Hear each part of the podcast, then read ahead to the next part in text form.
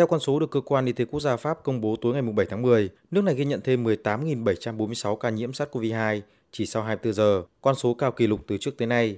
Kể từ đầu mùa dịch, đã có hơn 653.000 người được xác định dương tính với virus SARS-CoV-2.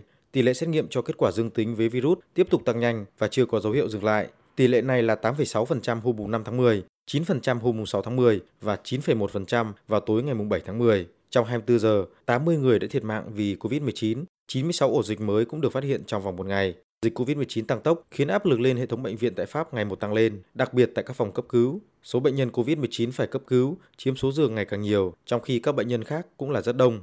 Bác sĩ Benjamin Choutesmont, bác sĩ hồi sức gây mê tại bệnh viện Lariboisière tại Paris cho biết. Từ một vài ngày qua, chúng tôi nhận thấy số lượng bệnh nhân mắc COVID-19 phải vào cấp cứu tăng rất nhanh, nhất là trong giai đoạn các phòng cấp cứu đã kín các loại bệnh nhân nặng khác, những người cũng cần được chăm sóc đặc biệt. Vì vậy, tình hình đang rất căng thẳng.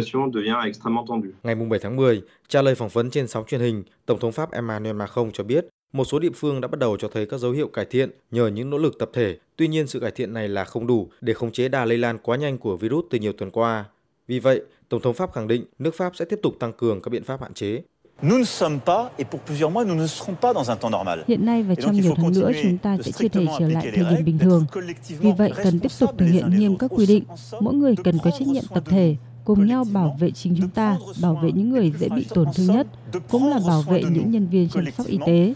Ta hạn chế chặt chẽ hơn nhằm hỗ trợ đội ngũ y tế, những người đang chịu áp lực rất lớn và ngày càng phải chăm sóc nhiều bệnh nhân mắc COVID-19 nhập viện.